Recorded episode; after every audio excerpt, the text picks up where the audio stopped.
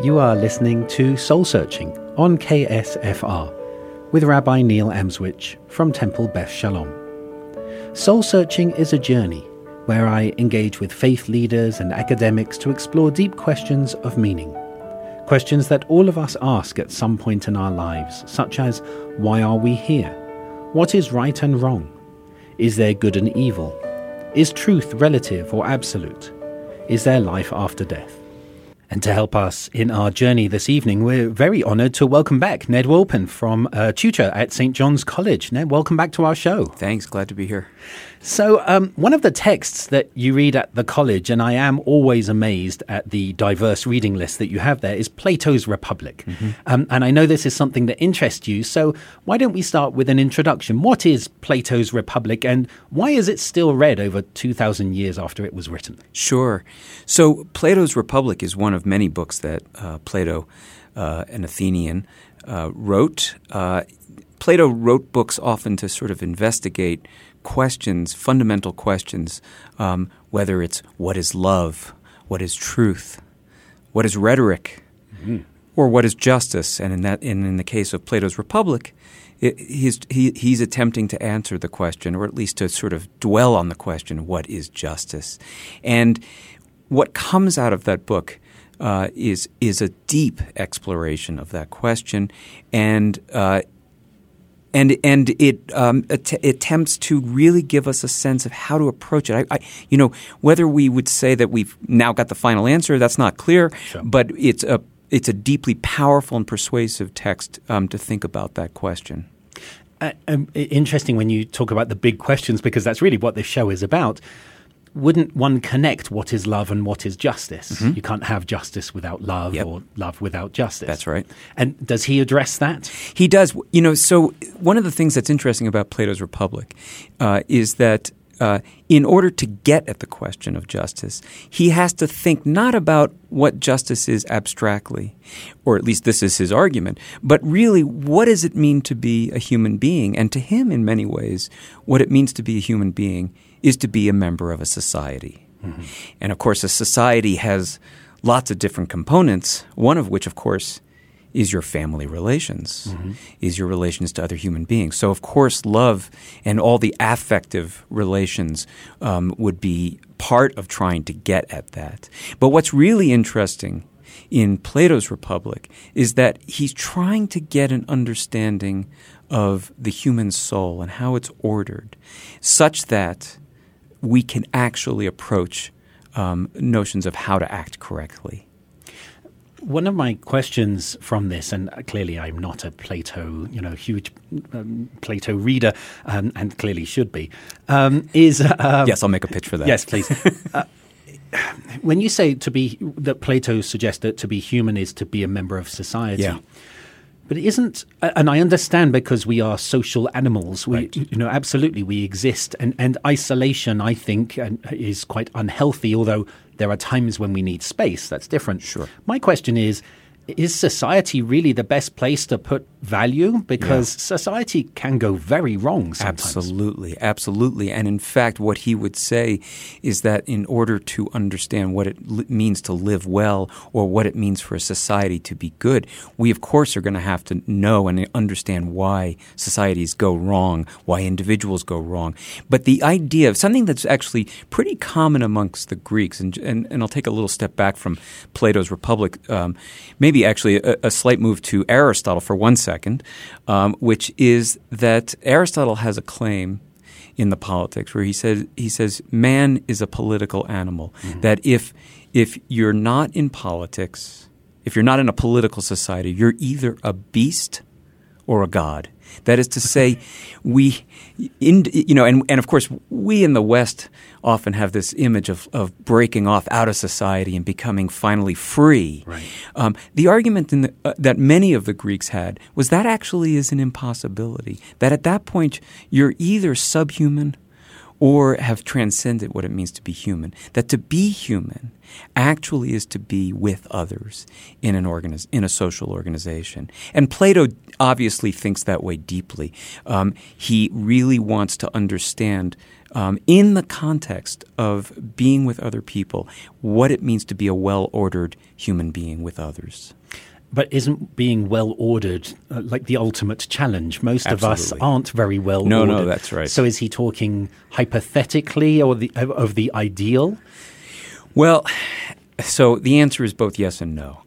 Um, he would say, in some sense, that we have um, um, three fundamental parts to our soul. That one is the affected, affective part of the soul, the emotional part of the soul, or desiring part of the soul. The second part of the soul is, let's say, let's call it the honor seeking mm-hmm. part of the soul. And then the third part of the soul is the reasoning part of the soul. And th- the problems that all of us have is that, if we think in that typology, is that um, we're you, you you're often actually privileging or, or prioritizing the wrong part of your soul. That is to say, if we desire, which most of us do, certainly kids do. I mean, what, what, what are kids but, as it were, utterly desiring beings? um, and in fact, you know, you want to say, like, wow, could you put a little more reason in there, mm-hmm. right? Um, and, and, and the answer generally is no with kids. Um, as it turns out with many human beings, desire is the most important thing also. And what ends up happening is the other parts of the soul are serving the interests of their desires. That is to say, they're subordinated to them. So right. that our desire for honor often is actually simply an attempt to get more of the things we desire. It's not a thing unto itself. And likewise, reason is often put to the use mm. of of gaining the things we desire. Um, what what Plato is trying to show, as for hu- human beings as individuals, is that the proper order of a soul mm-hmm. is actually the desiring part of the soul being lowest, right?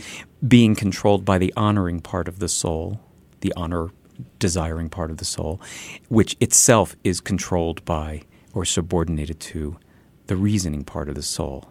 Now, what that means in some sense is that um, the things we desire are utterly subordinate, whether it's honor sure. or, or sort of acquisitive things, are utterly subordinated for, for the well balanced human being to reason. And of course, he's making a plug there for the notion of the philosopher as right. being the well ordered human being. Now, we think of philosophers as, as sort of. Um, what do we want to say, slightly off their rockers. That is to say, they go around simply thinking deep thoughts and and and you know bump into walls or things like that. Um, but what he's saying is actually no, no. That's actually the the goal, the final proper organization of of the of the things that drive us, um, and that that's where real happiness is. See that two questions. Firstly, when, uh, you know, a clarification about soul. yeah. Know, because when Plato talks about soul, that's not uh, the soul that we talk about often in religious communities. That's correct. So that that's one question which sure. I definitely want to explore. The other is, I understand when he's talking about happiness, contentment, yep. when you're not desiring so much. Right. I can't help but think he probably wasn't much fun to be around. You know what I mean? Because and maybe this is a, a modern nihilistic right. let's all go have fun you only live once. Right. You know the, that, that's the real thing right. at the moment isn't it? Yolo you know you only live once. And, and, and so just carpe diem seize the day and right. so on. Right. Um, you know really suck the the marrow out of life and you know really get involved in everything. And he's not saying that at all is he? He's saying be with life is that right? Or or don't let the desire control you. That's correct, because then, in a certain sense, you're a slave. Right. Um, and which is not to say that we ever have. So, what Plato usually does is he has characters. All his all his books basically are are stories, mm and and one of the and perhaps the main character is Socrates, and right. people probably know this. Uh, but Socrates, oddly enough, as the sort of mm, avatar of a well ordered human being, although I'm not sure Socrates himself would claim that, never is really alone. He is usually in conversation with people. And those conversations, um, well, they're they I think they're fun for him. they are fun for some of the interlocutors, but Right. others of the interlocutors are deeply upset by the conversations and deeply offended. And in fact, he ends up, of course, and not to give away the story, Spoilers. but he ends he ends up. That's right. Spoiler alert. He ends up um, uh, being charged Right. um, with crimes um, against the city of Athens and put to death for it um, because people found him too, what do you want to say, subversive. So, fun. Hmm. He, I think, lived, li- he would say he lived life with great happiness. Yeah. And, and, um, and was never apart from the society in any, in any persistent way. He, was, he was, as it were, thinking he was doing what a citizen needed to do. you, I've been uh, hosting this show for a long time, and when I m- sit and meet with differing uh, teachers and religious leaders, sometimes the overwhelming sense of calm that some people have Yeah. because they're not beholden to their desires, Yeah. because they understand that they are already so affluent, so lucky that they that they enjoy what they have, Yes. as opposed to obsess about what they don't have. Yes. Um, so I can understand it's it's very attractive to be around, but it also is very challenging. That's right. When I mean, our, our entire society is based around Absolutely. the need to acquire more, That's right. uh, or to be someone else. That's right. To be the better version of you, because what you are right now is not good enough. Yeah, that's right. And, and that's totally the opposite of, of what we have here, isn't it? Yeah, it is. Although what's interesting is um, the tranquility and the um, simple, um, what do you want to say, uh, being in the present that you might find from certain religious traditions might be something. Um, Slightly different than what Socrates or Plato is arguing for, because there's a deep notion of of um, intellection, that is to say, thinking hard. So we might call that a kind of selflessness. You know, I'm thinking of Buddhism and, and meditation as a as a pathway to that, um, where you're simply in the present moment.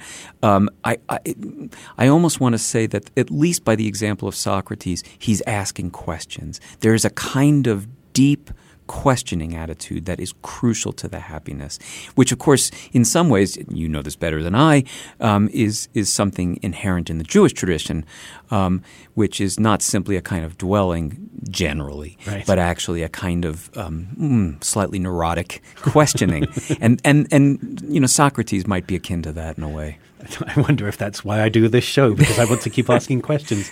I, I, I so so there's a a a comfort in what is, Yep. but a desire to know more, to explore more, which Yeah. is different to a desire to acquire more. Absolutely, Right. absolutely. So Yeah. before we take a break, let, let's just go back to that question about soul, um, since it, it's been mentioned so often. So, what's the difference as, as Plato understands soul to how a lot of people today, especially in religious communities, Yeah. understand soul? Yeah. So, and I'm going to take some. I'm going to do some generalizing here, and you can you can uh, undercut those as as you wish. Uh, soul, certainly in, in Christianity, or at least in, in in more contemporary understandings of it, is deeply tied to the Godhead. Um, that is to say, our soul is a gift of and our participation in the divine um, understood um, as, as, let's say, in Thomas Aquinas, as a kind of um, uh, perfect being that um, that organizes all.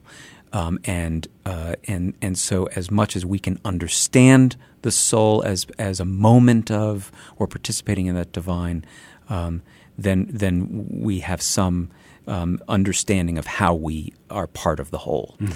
Um, that formulation actually maybe is not totally the, different than Socrates, but I think Socrates or Plato rather would want to say that our soul we would call it um, psyche or psycholo- or psyche Right. that it's more as it were grounded in the in the human. Um, now, it there are certain stories in some of Plato where he says, "Well, it persists after death, and you get to embody a new person with that Right. that soul or psyche." Um, uh, but you, but you don't. Um, it's not simply. It's sort of the fundamental uh, organization of who we are as individuals. This is wonderful. We're going to take a break, um, and after we come back, let's talk about uh, the most, perhaps the most famous part of Plato's Republic, which is the allegory of the cave. Great.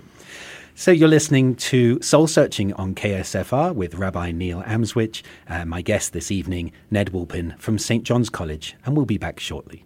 You're listening to Soul Searching on KSFR with Rabbi Neil Amswych from Temple Beth Shalom and from the Interfaith Leadership Alliance of Santa Fe. My guest this evening is uh, Ned Woolpin, tutor at St. John's College, um, who's been explaining to us um, little aspects of Plato's Republic.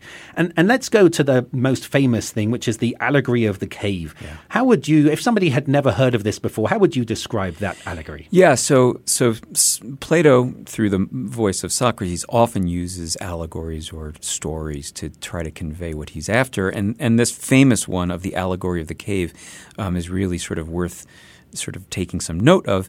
His point, he, he has a vision that we are all in a cave, deep in a cave and I, I, my modern vision of it is is if you go to um, a movie theater and you're in those movie seats, maybe the more comfortable ones because you're going to be there for a while. Um, you're locked in those seats and you're looking at, in essence, this movie screen. Mm-hmm. Now, for Socrates, obviously, was, or Plato, there was no movie screen, but um, but there was a wall, and projected onto that wall were shadows. Mm-hmm. And what everyone spent their time doing was looking at those shadows and trying to identify them. And in fact, some people got very good at identifying. Oh, right, there's a cow or there's a, um, and and you can imagine.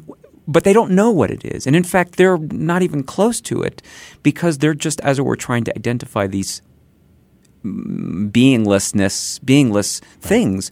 Um, and, and the, the point of that image is that most of us are spent in our lives locked in these chairs. Maybe they're comfortable, looking at things that actually have no substance and are, as it were, spending our time trying to see if we can um, say what they are and convince other people what they are. Who who chained us? Who locked us in? Yeah. So one might say it is actually the human condition to be locked in. That that's actually how we're born. That's actually how we interact with everyone else. That's all we do. That's where we live. Mm-hmm. Now, what's interesting about this, you, you, people who are saying, "Well, who projected the shadows? Mm-hmm. Who, where do the shadows come from?" Now, what what he says there is that um, there are these people standing in front of a fire. Mm-hmm. And are have little puppets, and they are projecting from that fire onto the wall these things, and and the end result is these are of course, or not of course, but are poets that are giving us images. Ah. Now, poets could be larger than just poetry. It's all arts. Right. It's actually, in many ways, religion. All these things projecting to everyone things that are that are themselves not real. They're puppets. They're they're they're as it were created by the artists and projected as shadows onto the wall, and everyone spends their time looking. So then, what? Well, what in the world are these puppets? We might say, and the answer is is that the the poets, all these people, all these artists, all these um, in often religious people, had a glimpse of something that was real. Mm-hmm. And from that single little glimpse, they go back and they make these puppets, these these little things that are reflective of that one moment of glimpse of something real. And that's what they're projecting to. But they're spending all their time with those false little toys. Right. But who's to say what is real and what is not? You know, if if somebody comes to me and says everything in your life is a lie yes. and you are totally ignorant, yes. one, I'm not going to take that message well. That's right. Um, but two, who's to say that their experience of what is real is accurate. How you know how can Plato say that? Yeah. With such confidence. Well, so here's the here's how the, the, the allegory continues, and and, and you, you may not like it, but uh, but it's what he says. Um, so there's this one person who ha- who's in the chair in the movie chair, looking right. at the shadows, and for some reason his fetters, his chains come off, and he is dragged out, dragged past the poets, and sees, oh my God, the, or he doesn't know yeah, what they are, but they're, these those shadows are just these this puppet show, and he's dragged out further out of the cave and into the light of the day, mm-hmm. and then then over your eyes need to get acclimated, but this person eventually sees all real things. Now, who is that person? That person is the philosopher, who, as it were, of course, right, um, who is, as it were, pulled away from for some reason, maybe from just something in that person's soul, maybe from someone else, and is able to see the falseness of the shadows and the, and the falseness, even although slightly less false, of the puppets, Right. and is able to then, as it were, see the light of the day, the real world, from which all these things, all these images, remotely come. So is everybody stuck in the cave forever? Or can the philosopher help drag other people out of the cave? I can't help but think, and I know it's trite, of the Matrix. Yes. Um, of of making a choice and and coming out into the real world Yes. and liberating people from the fiction that Yeah. they've been shown. Is that possible, or is it only possible? Is the red pill, blue pill of the Matrix Right. be a philosopher? Well, so so the way I would put it um, is that very few people can do philosophy, and indeed, what what's interesting about Plato's Republic is that the philosopher doesn't want to go back in after once you're out of the cave and you're seeing the real things. You don't want to go back into the cave, but as it turns out, because in fact we are political animals, the philosopher is dragged back into the cave Right. and has to rule. Now, what that doesn't mean necessarily, I'm sorry to say, is to turn everyone into philosophers and to release their fetters. It doesn't. Right. It actually means that the person who sees the truth, who has reason ordering his or her soul, mm-hmm. is the one best capable of orga- organizing human affairs so that we can actually live justly. But wouldn't that person be miserable? Yes. When you when you are dragged into the light and you suddenly see and you say, "Oh, now I understand," Yes. and you're dragged back and you know you can't go back out, it means uh, almost more. Before, when we were talking about they were content, Yeah. I would be miserable. That's right. But it's a service, and you, and over the course of Plato's Republic, it gets obviously very complicated how you're going to organize all this. And needless to say, we don't see many philosophers ruling. That is to say, and he calls them philosopher kings. Um, in our world, we don't see any, I would say. but um, uh, but yes, no, the philosopher doesn't want to go back in. The philosopher finds it painful, and in fact, of course, when the philosopher comes from the light back into the sh- into the cave, of course, the philosopher can't even see for a while there.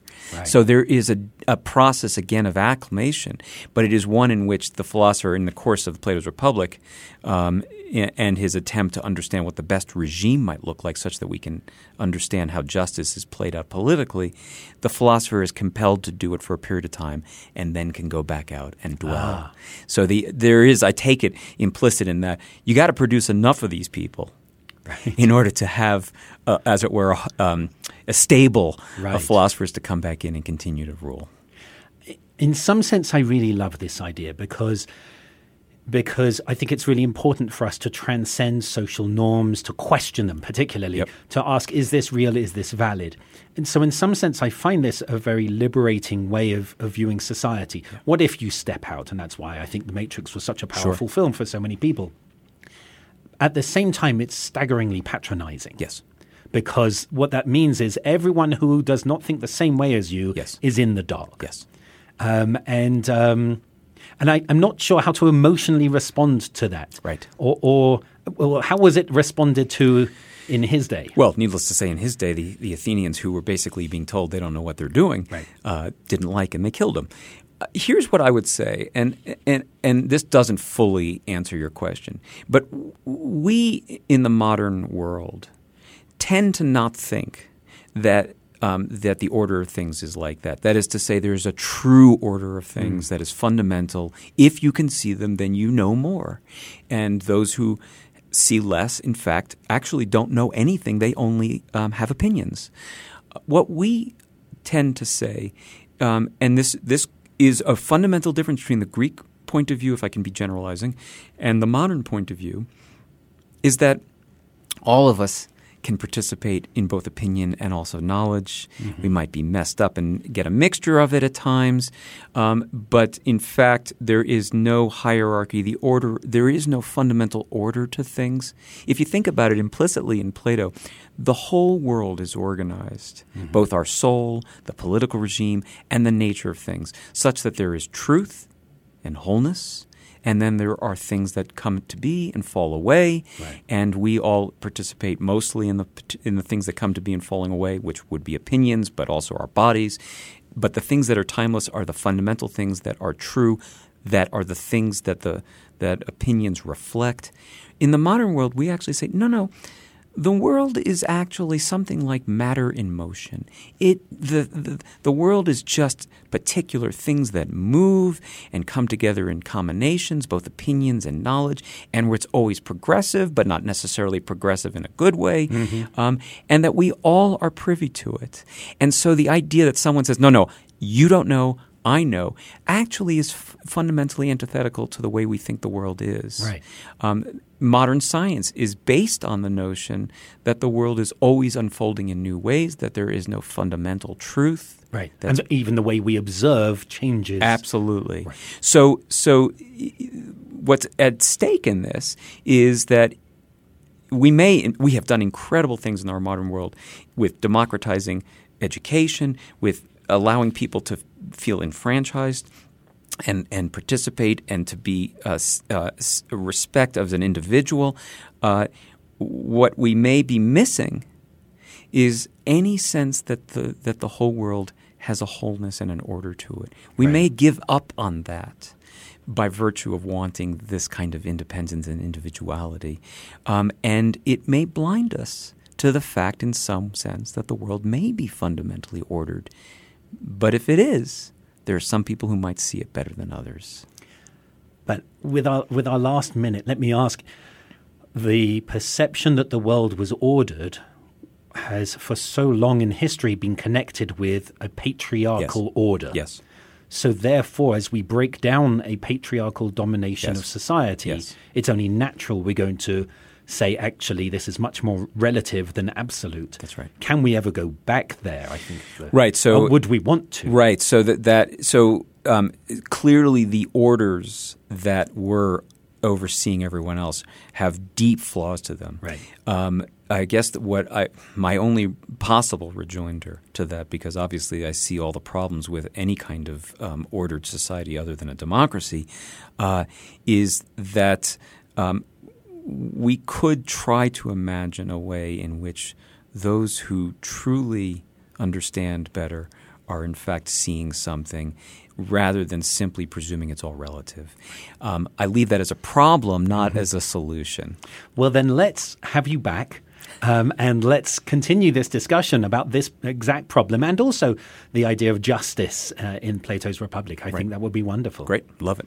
So, thank you to Ned Wolpin from St. John's College. I really enjoyed our conversation again and, and hope we can continue uh, because this has been fascinating for me. And hopefully, I won't be as chained, um, and those listening won't feel as chained and can be liberated by, um, by our knowledge and insight and going into the light, I think. Um, so please do return. Um, you have been listening to Soul Searching with Rabbi Neil Amswych from Temple Beth Shalom and from the Interfaith Leadership Alliance of Santa Fe. Until we return again in two weeks' time, keep searching.